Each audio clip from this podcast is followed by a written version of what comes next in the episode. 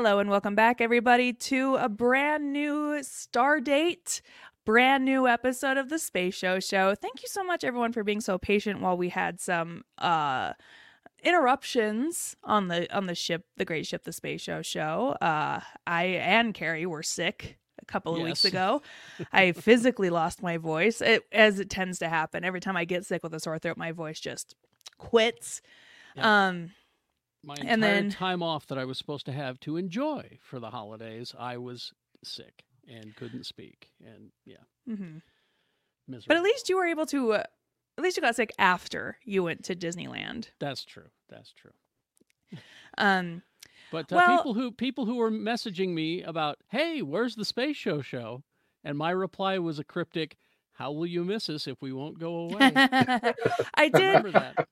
I did post on Patreon because if you are part of the Geek Show Patreon, geekshowgotthiscovered.com, you do get an early drop of the Space Show show. And I did post there that, you know, due to an illness, uh, the crew could not perform that week. And everybody, thank you so much for your kind well wishes.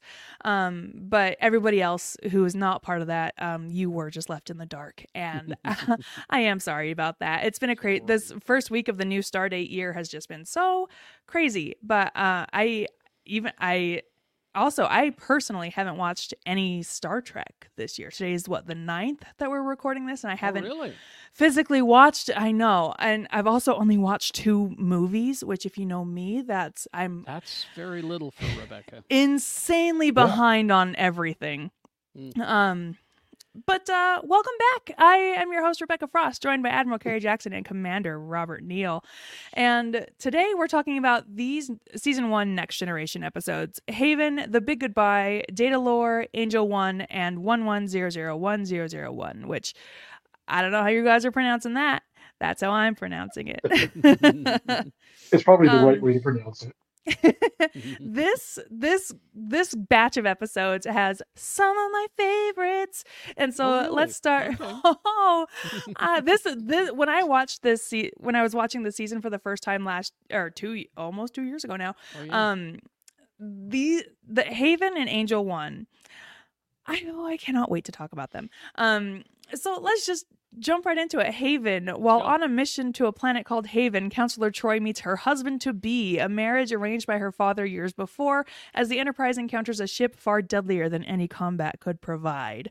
Uh this one sees the grand return of our friend Majel Barrett, who soon who would go on to be, you know, a, an even more Star Trek, but uh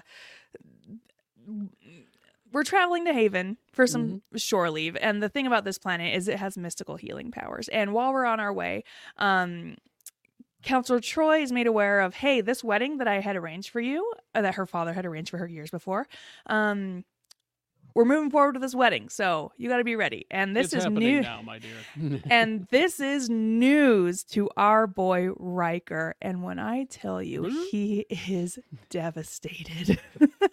Well, I mean, let's start off with the fact that we first see Riker in his in his uh, quarters having personal harp time. You're just kind of like, what? What are you doing? watching, watching, Just like, watching the- these two. I'm Harp- the one who breaks up with people, not you. What is this ache in my chest? I have never felt this, This is what before. When th- when I do that to them, is this what happens? Oh, um and uh so Troi's parents and her hus- her intended husband's parents, Wyatt Miller, they aboard um the ship and Wyatt aboards the ship as well. Um and then uh Lwaxana Troi also appears, the fabulous of- return of Majel Barrett. Can you imagine Space watching diva. this live? And uh, she is described as a larger than life personality who dominates any room just by her presence. you're And, right. uh, She is the ultimate that's it. space diva. Totally.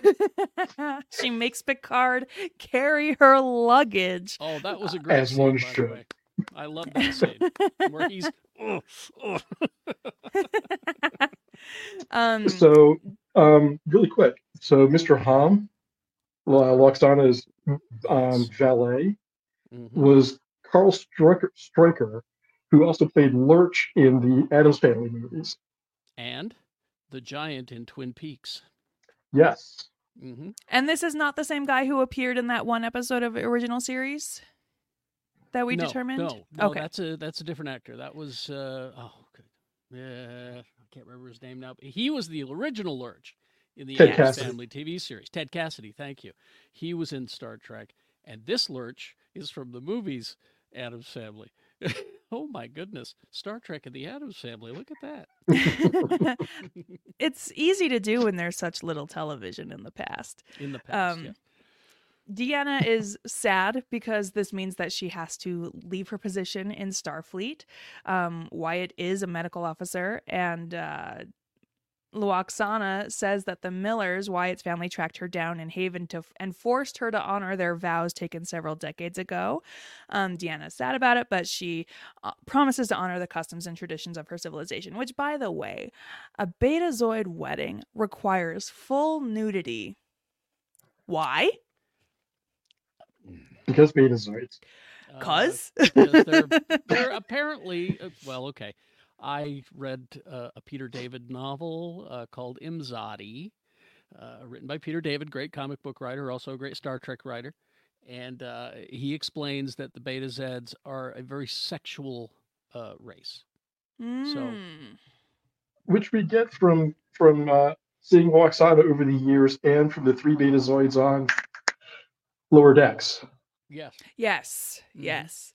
Um, both Troi and Wy- Deanna and Wyatt, they do not really get a lot of time to know each other because they this was arranged when they were children and they have not really gotten to know each other. But um, Wyatt does seem disappointed because he has been having visions and dreams of this woman that he thought would be Deanna, and it is not Deanna. Rob, you seem to have thoughts on this. I, I do because so he, he pulls out these pictures that he's drawn over the years of this mystery woman, Mhm. and the first thing for me to start to, that in my head was, "Hello, is it me you're looking for?" Because it was it was totally See, and I- totally I went music video, but a different genre. I went. This is a typical '80s heavy metal chick, you know, in a, in a Yeah, music video. Her hair was huge, huge fabulous blonde hair. Yeah. Uh, um so he he's also bummed about this situation because she's not this blonde white snake chick yeah. but uh you know? it's okay. Um the millers are of course a human family so they want just a normal wedding with clothes uh, but lwaxana is like absolutely not. We are having a betazoid wedding. Um where everyone must be naked. Um but they ultimately agree to um a half and half because later on we'll I'll get to the scene in a minute. Um, Deanna and Wyatt are talking, and and she says, "Well, this is the deal with Betazoid's wedding, and so they agree to do half and half.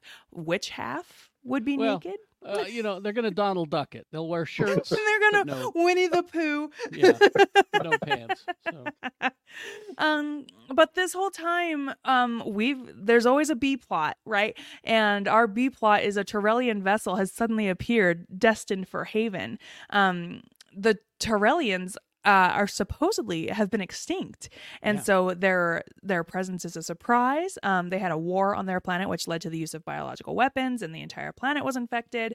Uh, many Tarellians escaped, but perished on other worlds. Um, they are carry they are rats. They are plague rats, and uh, and they're headed to Haven because they heard the legends of the healing uh, of the mystical happens there. healing properties. Um, so Wyatt uh, offers to work with Dr. Crusher to find a cure for the Tarellian plague. Um, and meanwhile, Haven has asked for protection from the Tarellians because they don't they don't want this plague. Um, And they're like, shoot him down, Jean-Luc, shoot him down. Yeah, like blow them out of the sky, and it's like you were supposed to be such a peaceful planet. What happened? Yeah. Exactly. um, but in the meantime, my favorite emo son, William Riker. If, if you are watching along at home, I pulled up a picture of our my sweet emo Prince William Riker on a rock in the holodeck, looking just the saddest he's ever looked. Why didn't he go full goth video and do a, a Oh. church in the rain or something like God. that? You know, He's picked a lovely dead like this is a to me a beautiful scene. Just oh. a pink and purple sunset in the desert. He's got his his pining rock that he's cast Yes. himself upon. And Deanna, of course, has to come in and comfort him because that is the role of any woman in any male female relationship. Um, But she's a counselor. That's her job. she And is, he's he's a suffering are. Starfleet officer, and she's a counselor. you are correct. Um, and this is sorry, this is sell it. when it's okay. This is also uh when Wyatt also comes to the holodeck, which by the way, rude. I know. These people are just walking in. I isn't there a lock on Not there? first. I, I want to be I alone. imagine I imagine Riker's got one of those hand drawn. No girls allowed. Especially well, I mean, the safety safety protocols were inactive, so I mean, it's like, oh, sure, just walk on in. Yeah. hmm Um, and this this is where Riker leaves Diana because Diana, you know, she does her best to comfort him. They both acknowledge, "Hey, we're both upset about this, but it is what it is." And um, then Wyatt comes and then this is where they have their conversation about uh, one, "Hey, I used to have a thing with that emo kid that just left," and two, "We're gonna have to be naked during this wedding." Surprise! Hilarious, hilarious Mm. uh back in the B plot, you know, Haven wants Picard to destroy the Tarellian ship, but Picard's like, "Hold on, I got a prime directive I got to uphold here." And uh they they try to make contact with the Tarellians and it's been unsuccessful. They hold the Tarellian ship in a tractor beam and disable disables their ability to transport anything just in case. Uh, they finally establish visual contact with the Tarellian ship. Um, and the White Snake lady is there. And Wyatt goes, Hey, wait a minute. I've seen you from my pictures. I drew your a picture. you were in my dreams. Um and then she's like, "You were in mine too." and uh ultimately Wyatt decides to join his dream woman on the Tarellian ship and he takes over some medical medical supplies with him. He takes over some ibuprofen. Turns out that fixes it. And uh they no longer have to go to Haven and everyone lives happily ever after because Deanna doesn't have to get married and he got his white snake woman and and and Riker And got Deanna back, and yeah. and Bob's your uncle. but we didn't get a wedding. Darn it. But uh this episode also um deanne they they they have a dinner and Lwaxana is stirring that pot the real housewives of the enterprise am i right Oh, she's totally the Real Housewives of Beta and The, the whole "Who are you?" I'm just like, the only thing missing was like a snap in the neck twist. I'm just like, that's the only thing I'm- missing. The Lord of the House of Beta had the rings of whatever, and the whole proclamation that she makes. Yeah. and uh deanna gets so fed up she storms out and knocks over the gong that they keep ringing every 10 seconds and Because- i was because whenever I love that bit. Whenever whenever she takes a bite to eat, Lurch has to hit the gong. Bong. and it was just it was a nice emotional outburst from deanna because up until this point we have only seen calm cool collected deanna but yes. seeing dramatic get deanna was an icon and data data would love the real housewives because as soon as she leaves he says can we continue the petty bickering i find it most intriguing and that's when data has started to uh become one of my favorites. A bits some bits of trivia from this. Gene Roddenberry told his wife Majel Barrett that her character Lwaxana Troi was written as the anti-mame of the galaxy. Um a second and uncredited Star Trek appearance of Armin Shimerman, who would later go on to be Quark. He shows up as the talking gift box from the Betazoids. oh yeah. Okay, can we talk about that for a second? Yeah. Because that was like it was like Harry Potter in space. It's like that box was like a howler from Harry Potter, Yes. and, Yes. and she Shows up spared and it sh- nothing. And it shows up later in lower decks, by the way. Mhm. Yes, And uh, this episode features the only usage of the Enterprise D's dining room. In future seasons, formal events would almost always be held in 10 Forward, which, okie dokie. Ten forward But you won't gotta show get- up you gotta until get- season two, I think. Yeah. Correct. but you got to get Guinan in there some. Um, the next episode, The Big Goodbye, Captain Picard and some of his crew were caught in a deadly trap in the holodeck as the result of a ship-wide scan from an alien race. This is the first of two holodeck misadventures in this batch of episodes. Um, but also the first real uh venture into the land of pretend, right? Uh, so the ma- the main plot of this episode is the Enterprise is on a- its way to a diplomatic mission where Captain Picard has to master an extremely difficult language and devel- deliver a welcome address flawlessly, or else. Mhm. Um, the Jarada are an insect-like race, and they consider the slightest mispronunciation an insult. So he's stressed, he's tired, and uh, so Picard decides to take Counselor Troi's advice and spend some time on the holodeck. And the holodeck has recently been upgraded. We're recently upgrading the holodeck twice in like two weeks, I know, right? as we'll see later. Anyway, Mhm. it's this holodeck. Um, but our boy Picard, he chooses his favorite program where he gets to play a private detective named Dixon Hill in 1940s San Francisco. and he rolls up in his costume and he's also accompanied by the ship's historian uh Whalen uh That's when you knew there was going to be trouble. When you take someone who's not another main character the unknown character. Oh, he's a ship's historian. You're like, okay, problem, problem. I can see it. You know, on the way. wee wee wee um Why does the ship need a historian if we've got all if we've got the biggest mobile computer in space? Why do we need a historian? hey now you're gonna blow. someone's got to input someone's to input the stuff into the computer Now you're gonna blow. sp- you're- Now you're gonna blow space seed out of the water. Come on now.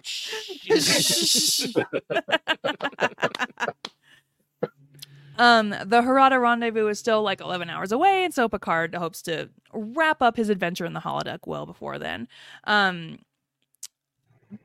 within this picard's detective story he's retained by a wealthy lady mrs arthur bradley to figure out who is trying to kill her she suspects a cyrus redblock and picard charges $20 a day as his retainer plus expenses expenses You know, in the holodeck.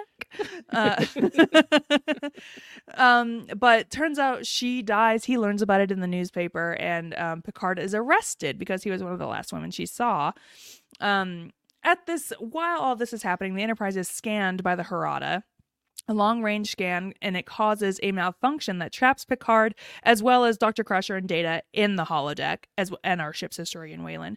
Um, Picard is being interrogated by a police officer, and it's all very lifelike. And not only that, but the safety mechanisms of the holodeck seem to be disabled because there is a shootout, and um, Whalen gets shot with a with a a real life a real bullet and bleeds real blood, and everyone is like. Oh, oh no, we are actually in danger. Um, and also the holodeck is not letting them leave. They keep trying to end the simulation and they are just stuck. Um But there's one thing. Well, one thing though, because Picard went in the first time and is experiencing the holodeck, and he goes back in, and when he does, he invites Doctor Crusher on awkward movie date, and that's when oh, Whalen and Data come in. Yeah, yeah, that's true. Oh yeah. And didn't and think there about is that. there's there's Yeah. definitely a moment in this episode where Picard turns to Beverly and is like, "Do you want to go see my fun detective office?" And she goes, "Yes." and you can just tell you can just tell they were buying a two-way ticket to pound town when whalen and data are like hey we also want to see the office and, and they can't say locks. no locks on the door. Let's get you know. No but they asked whalen and data asked and you can't just say no when somebody else wants to see your office I'm the goddamn captain. I can say no. um out out on the enterprise um wesley is our child prodigy fixes it um uh blah blah blah, blah. i listen i was so bored by this episode I, i I was as well. i liked seeing data in his fun outfit um From South and America. i liked i liked seeing everybody in their fun pretend outfits but i was surprisingly Yeah. bored by this Yeah. episode I mean, this was this was to set up the whole idea of the holodeck, Mhm. uh, where it could do more than just be, you know, the place where where Frakes goes to to whine Or To- where Wesley falls into the river. Or that. Yeah. yeah. Uh, mhm. So it's you know they, they I guess they needed to set up the possibilities of the holodeck, but yeah, it's kind of a all in all a not great. yeah. episode. Our our child prodigy Wesley fixes it. Picard delivers his speech to the Jarada flawlessly. typical classic uh Yeah. TNG episode. Um this is the only episode of any Star Trek series to win a Peabody Award. Um, if you're like me and didn't quite know what a Peabody Award was, a Peabody Award is named for American businessman and philanthropist George Peabody, honored what are described as the most powerful, enlightening, and invigorating stories in television, radio, and online media. Interesting. Um, Maurice Hurley, the producer of the show, described this episode as being like a breath of fresh air. He explained it was just fun to do. It's got humor and life to it. The thing is that Star Trek can't brood. If it broods, it gets self important and self indulgent and preachy, like it has a tendency to do if it's not careful. But it has some life to it, some humor, and then it just jumps up and flies. It's different, but absolutely locked in the Star Trek format. Everything in there worked. And I agree. Absolutely agree. This is a solid Star Trek episode. Yeah. Um maybe I'm just spoiled with my 2023 2024 eyes. And Could be, could be. I, you know, I going back and, and watching it. I, I, I'm as I'm watching it, I'm thinking to myself, yeah, I can see why this is. You needed to do this episode. I understand. You're you're bringing the people along. This is a new thing. We didn't have the holodecks on the original series. Let's teach them what this is. Let's teach them that there are consequences. Why you'd build a thing that could kill you, I don't know maybe not have safety protocols with the ability to be turned off in there. You know, Mhm. uh, Well, just- but you also this also gave us the first big existential crisis episode for TNG, with um, at the very end when Redblock and his goon walk out of the holodeck and start to fade, and the detective sees them fade and is like, "So what happens when you walk out of here? Do I die?" Mm, And yeah. and Okay. and he's like, "I don't know." Computer, lights off. Mm. Well, stop thinking about it. Please stop acknowledging your existence. Uh, and then also, budget restrictions prevented the Jarada from appearing on screen. Tracy Torme, the writer, was disappointed because he had developed a hive mind culture for the aliens. The script describes them as wasp like, black and yellow, with pointed insectoid features and waving black antennae. Hmm. So, yeah, I can see why the budget couldn't afford that. yeah. Well, we got a couple of uh, expensive episodes ahead of us, so yeah, you can't have your bugs this time. But no bugs. You can't be a Doctor Who episode. Um, moving on to an episode that Rob was pretty bored by Datalore. The Enterprise visits the planet where Data was created. You said you fell asleep. I was tired. the Enterprise visits the planet where Data was created and discovers another android like him, but when he's assembled, he's not exactly like him. Now, see, I'm I skipped this episode on the original run, What? and yeah, so the whole data origin thing was kind of new to me. I I didn't realize that that was his his origin story that he was just found. You know, uh, so uh, Little that- orphan Data. Yeah, Little Orphan data. That was uh, that was new to me. So uh, that was interesting. and I thought, who would leave this perfectly good android just lying out here outside? I don't understand. Well, as the Enterprise is on its way to visit, visit Data's planet Omicron Theta to see if they can learn more about his somewhat unknown beginnings, uh, the entire population of the planet died unknown reasons, um, died of unknown reasons many years previously, and Data uh, was found right around that time. Uh, the entire planet is now dead with no vegetation or insects or even soil bacteria. Um, and although they find no one alive, they do find a huge underground complex and surprisingly a disassembled version of Data. They also find a lab belonging to Dr. Noonien Soong, the Earth's foremost robotic scientist, who was known to have been working on the creation of the positronic brain. Um, but he was known to have failed in his quest. And inside the labs, they also find many drawings by kids uh, that show a glowing object in the sky and frightening all the ha- inhabitants of the planet below. So, of course, like you do uh, when you see a puzzle, you put it together, and Mhm. we've got a second data. But he's got. And it was funny because it's like the Six Million Dollar Man remake, you know, 23rd century style. Just like, well, we put this here and here. I'm just like, where's Rudy Wells when you need him? Exactly. Thank you. I got that Um, reference. Thank you, Robert. and also, it's around, it's also Data se- tells Beverly a secret. He has an off switch. Don't tell anybody. Okay, he's trusting Dr. Beverly Well, it's- Crusher with it's this your, uh, secret knowledge. Doctor, uh, you know, confidentiality. Yeah, yeah. Mhm. Um, the reassembled version introduces himself as Lore, uh, and he is an earlier and also superior version of Data.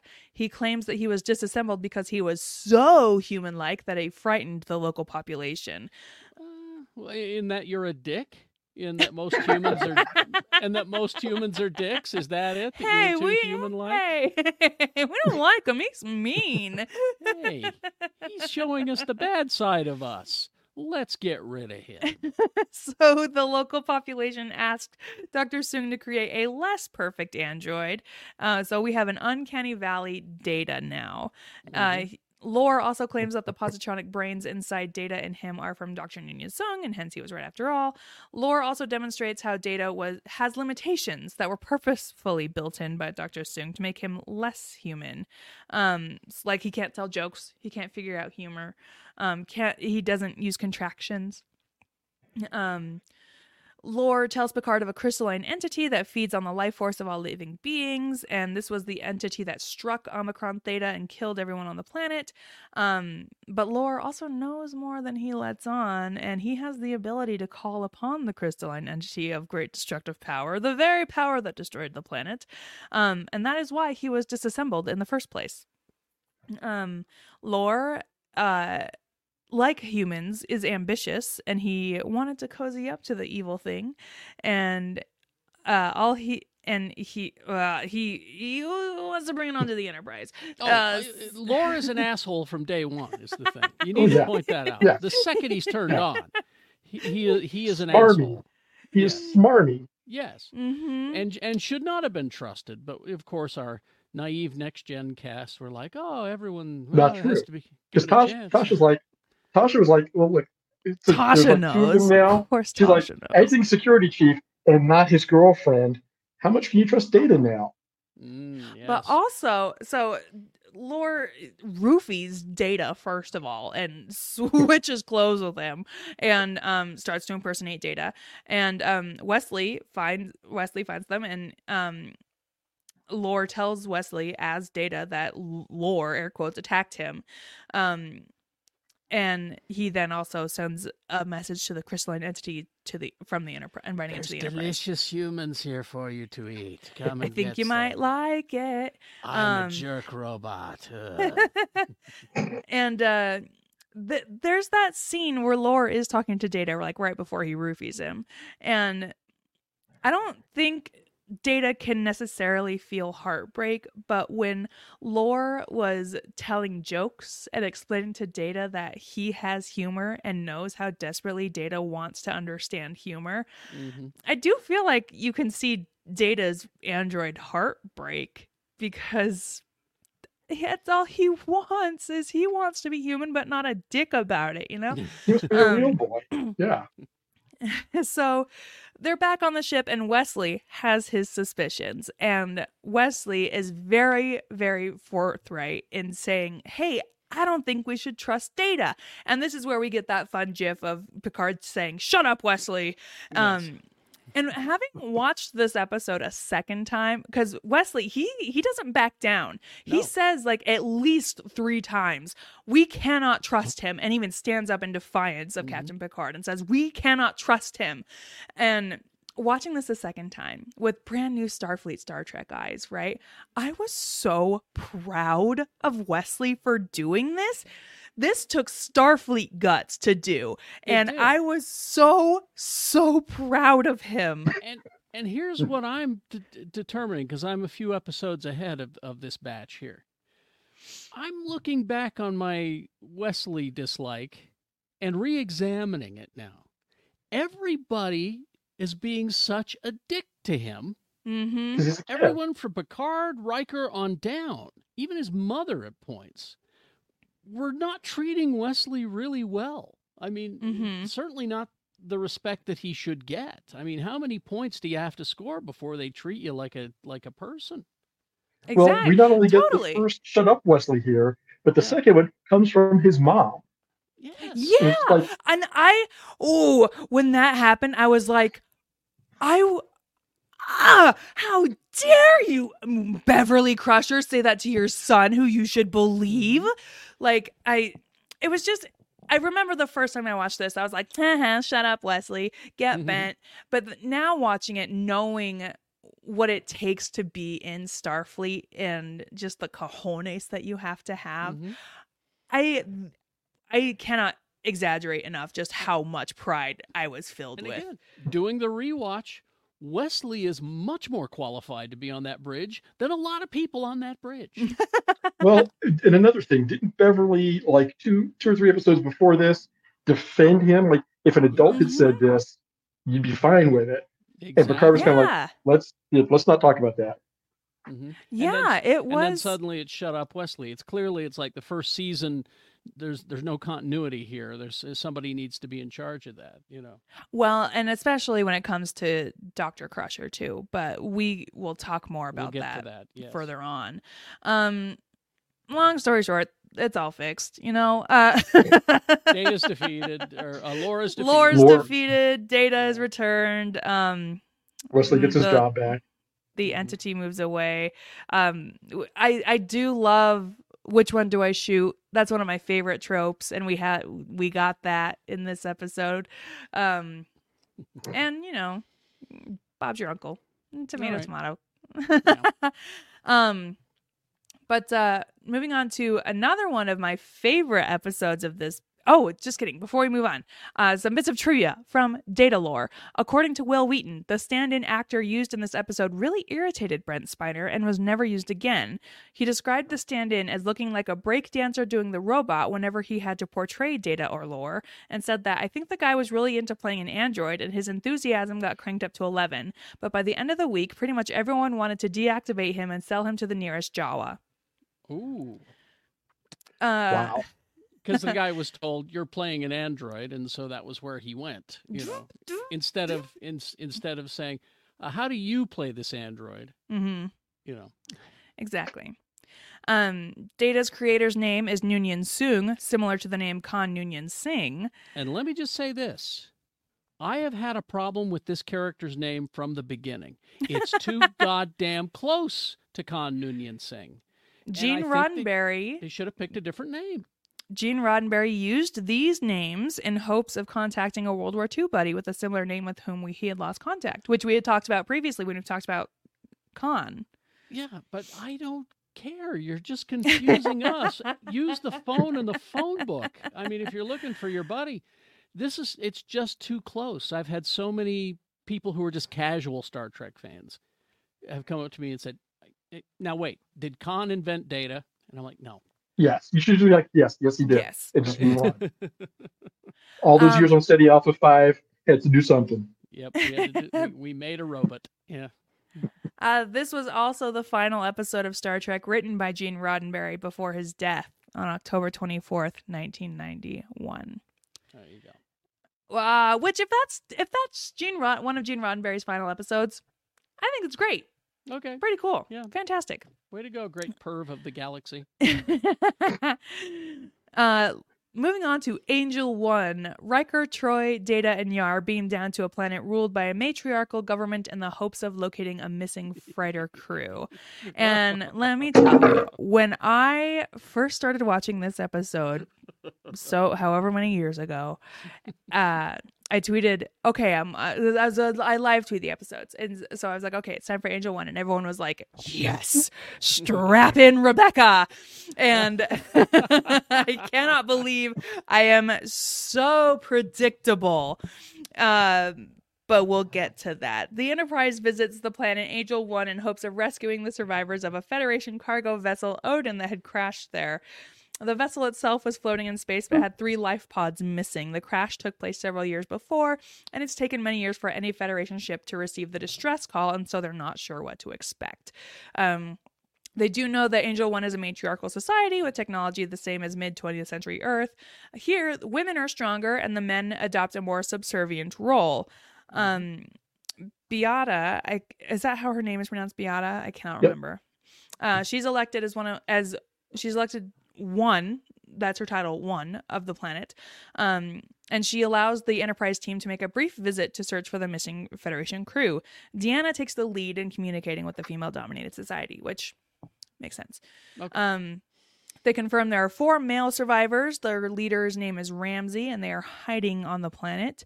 Seven years ago, when they landed there, he accepted the hospitality, but later grew restive and even questioned the natural order, as human males are wont to do. Of course. no, no shade to you guys. Um, Beata asks the Enterprise to look for these fugitives and remove them from the planet as soon as possible. Um, but when they find them, the survivors don't want to leave, which is a problem for everyone involved because Beata is saying, "Hey, we are going to kill these men if they are not taken Yeah. off this planet, but they, will don't want to leave." We're going to catch them Um, and put them to death. You better get rid of them. but they have integrated into the planet. They have wives, they have children now. And um they claim that Beata is afraid of them since she believes they will start a patriarchal society on Angel One and wants them gone. Did you guys see the movie Barbie? Moving on. Um Yeah. we all know what happens if you bring patriarchy to Barbie land. That's right. Um, Data tells Yar and Deanna that since Odin was not a starship, it is its crew is not bound by the Prime Directive, and thus they cannot force Ramsey and his men to leave if they want to stay. Um, it turns out Beata's second in command, Ariel, is actually in love with Ramsey and reveals herself when the Enterprise trio leave. Uh, as for Riker, he also has to tread carefully with the planet's leader, Beata, and she takes an interest in him because, of course, how could you not? Uh, she invites Riker for some drinks and wants to have sex with him, and eventually Riker gives in. Air quotes gives in, like he put up much of a fight. it's diplomacy. and remember, it was only three episodes ago he was mourning losing Deanna. All right. He's this is my rebound. Again, continuity. You need somebody with the show Bible there watching things happen. But one of the Um, fun things to note here is when he goes to to have that private dinner with her, his outfit he wears the traditional um, Angel One outfit, and Don't Troi's worry, just kind of like, I've got you. Uh, There you go. There it is. and Troi's just kind of like, but you're gonna wear that in front of her, but we, well, what's we so can be a thing again. What's so funny about this outfit is he goes to change. Deanna comes back into the room and she's like, Natasha, you are not going to believe what you are about to see with your own two eyes. They're both laughing. They're, they're both laughing. I love it. He's See, just here- got one nipple out and the smuggiest grin anyone's ever seen. Now here's here's the sad thing about this about this this outfit. Okay, well I mean there are many things.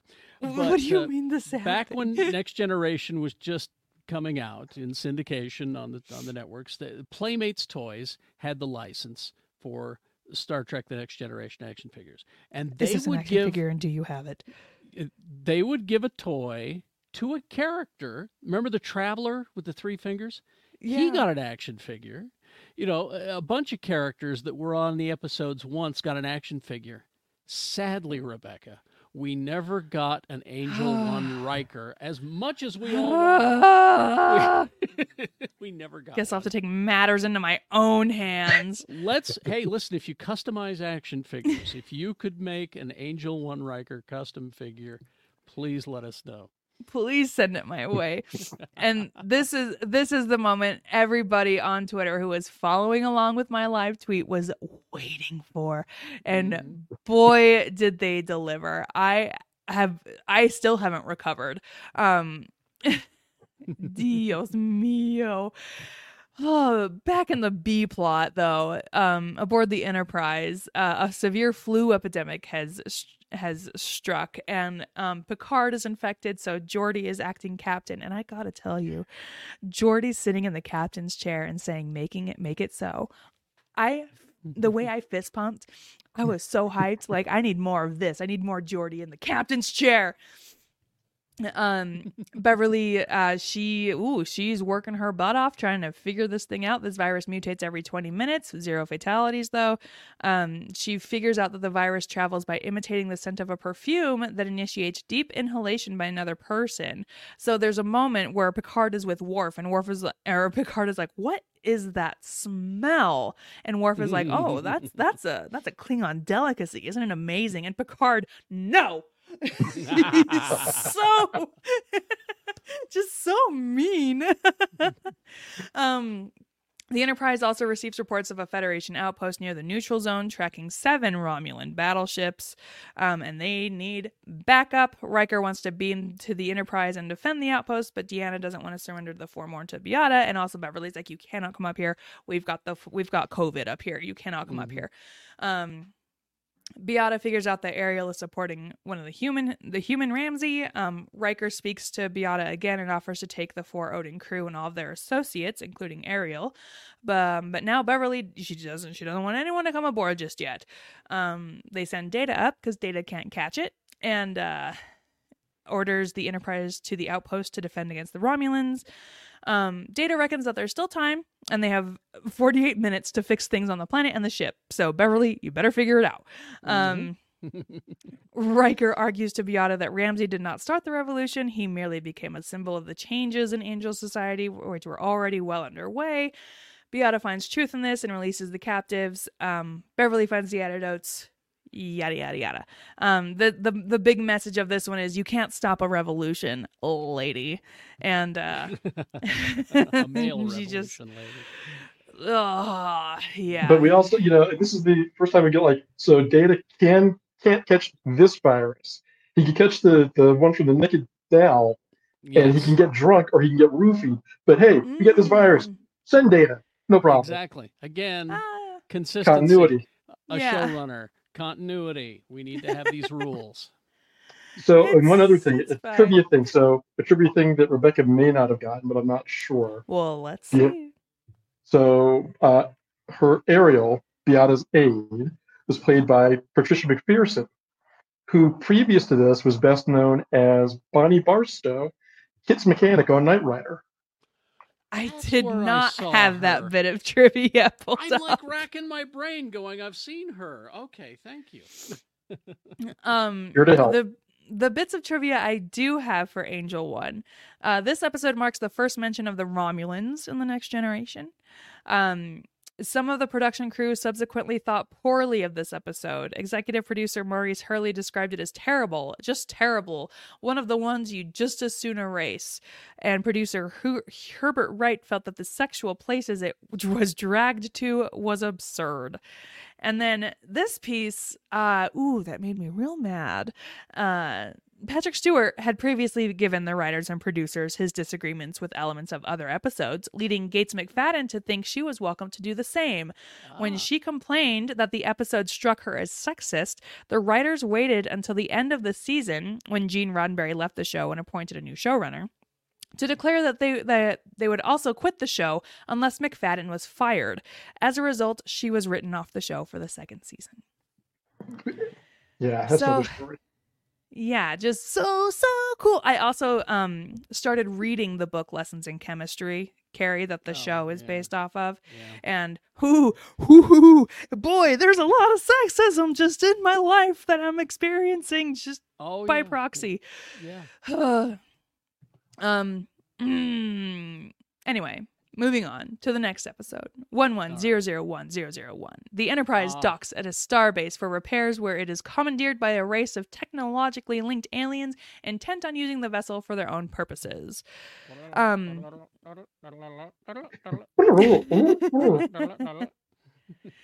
uh, so this the Enterprise is docked at a starbase um, for what is supposed to be a computer upgrade. The uh, Enterprise is one week late than scheduled due to another task it had to perform on the way. The upgrade is in the hands of the Binars, an advanced race whose minds work in binary code. Um, and the Binars, I really wish we'd see them again because their whole deal is actually pretty cool. Mm-hmm. About how yeah. they they evolved with technology ingrained into them. Um, One zero and zero one are one of the pairs that are in charge of the refit. Picard says that the Binars became very connected to the main computer on their planet and gradually evolved into binary beings themselves with the binary language. Riker has a strange feeling about them and asks Wesley to keep an eye on them. So now we'll listen to you if you find something strange. yeah. Yes, exactly. Now, yeah. Uh, but Riker, he he doesn't know what to do with himself when they're on some downtime, so he decides to spend some time on the holodeck in a New Orleans jazz bar. I like how Uh, specific he got building that so world. Yeah. specific because the That- holodeck had also recently been upgraded by the Binars, and they said, "Hey, try it out." Get specific. And he was like, okay. And listed off just the most detailed scenario possible. Yeah. I love that. No, it's too crowded in here. You're really, you know, uh, let's see, make it this time of day. Make, you know, it was it was perfect the way he did that. And even in crafting the woman that he wants to meet there, no, make her sluttier, and she just changes to brown hair Immediately. yes, that's the one. Um, and so he meets the beautiful Minuet, and um, he Riker Is smitten. just getting horny for anything, you know. Uh-huh. And even asks her, "Uh, "How real are you? Uh, As How real you need as like- real as you need me to be, buddy. You know, like what? Like if I if I like, could you? And uh, you know, And eventually later Picard joins them too and woof. and they're sitting talking about her like she's not even there. This is amazing, isn't it? She, wow, look at that. You know, we saw you from across the bar and liked your vibe. Uh we Oh, and she's- also learned and and she's all about keeping Picard in there. That was that Oh was yeah. I, I Oh, thought yeah. that was interesting. At first, I didn't understand why because I was just like, is she trying to cock block Riker? Is that what's going on here? I, you know, Um, but we also learn Riker can play the trombone, baby, and he gets Mm. right up on that stage, and it's La La Land 2017 all over Yes, again, or 2016 all over again. Um, meanwhile, back on the Enterprise outside of the holodeck, um, the warp containment field begins to fail, and whoop whoop, red alert. Um, Data orders an evacuation of the ship, um, because uh, when the containment field fails, the antimatter antimatter connects with matter and then explodes.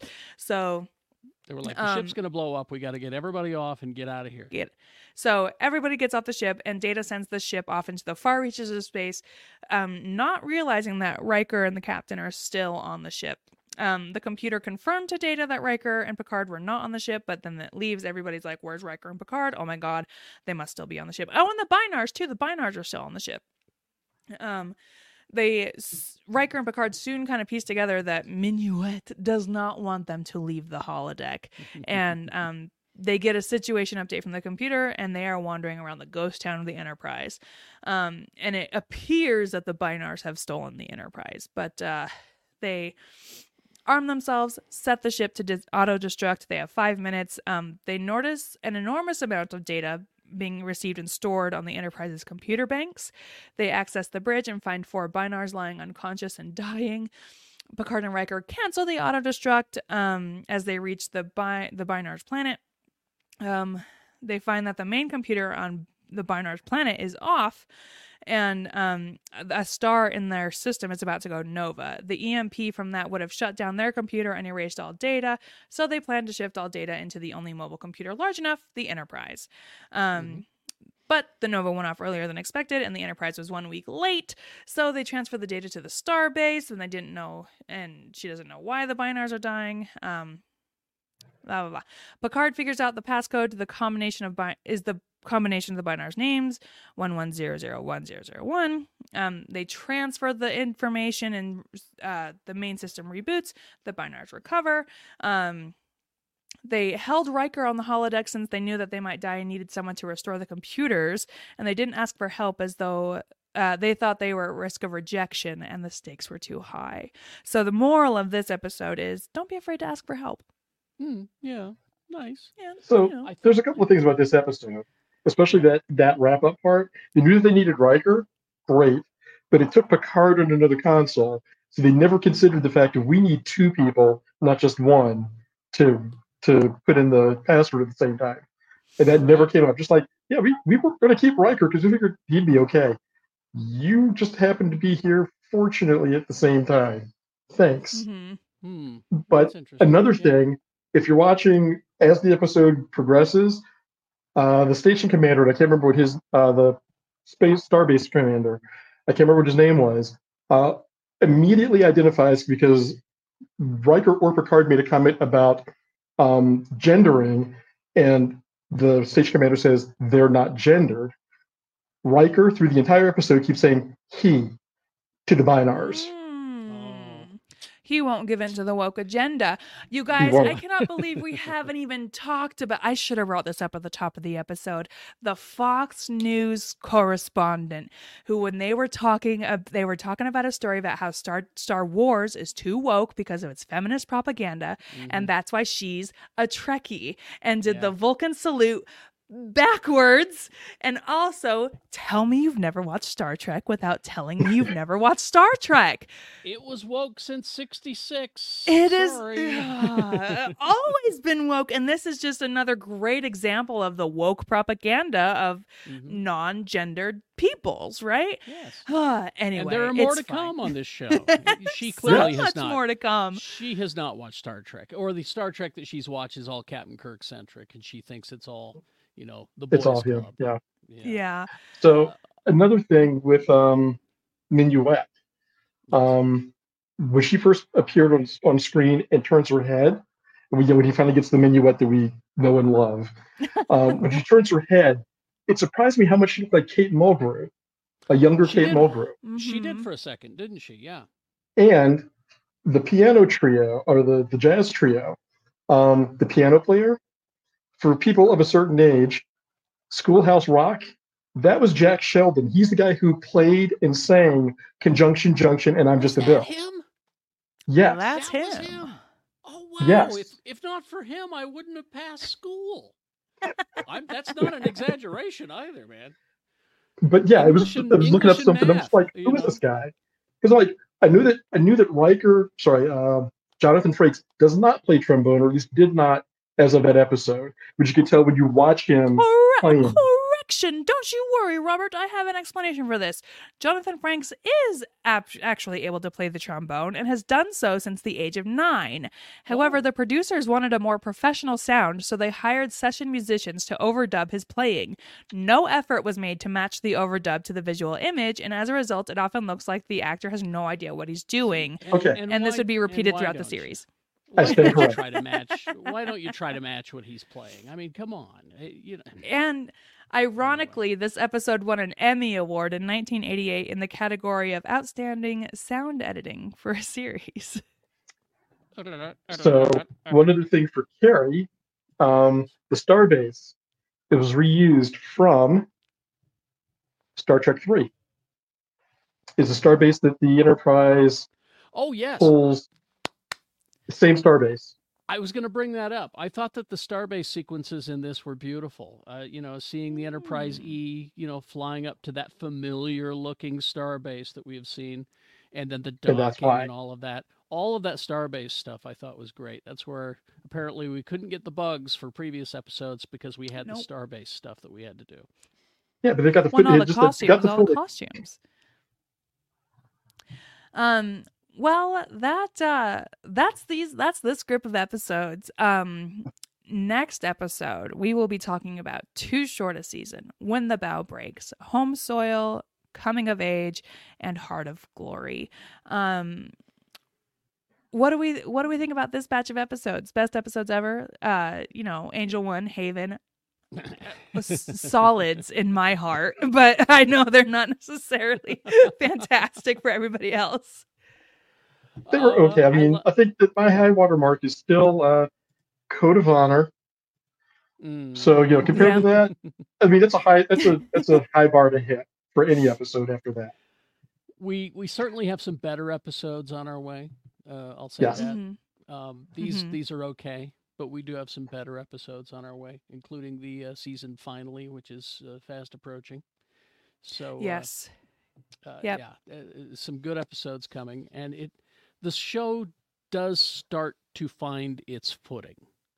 Mhm. Uh, you know, granted, we had to get through an entire first season, but I think once we start the second season, we'll see a show that maybe has got this continuity thing figured out, maybe. And, uh, you know, we won't be making the same mistakes. And there is a show Bible now, and, you know, that whole thing. Yeah, we have to walk before we can run.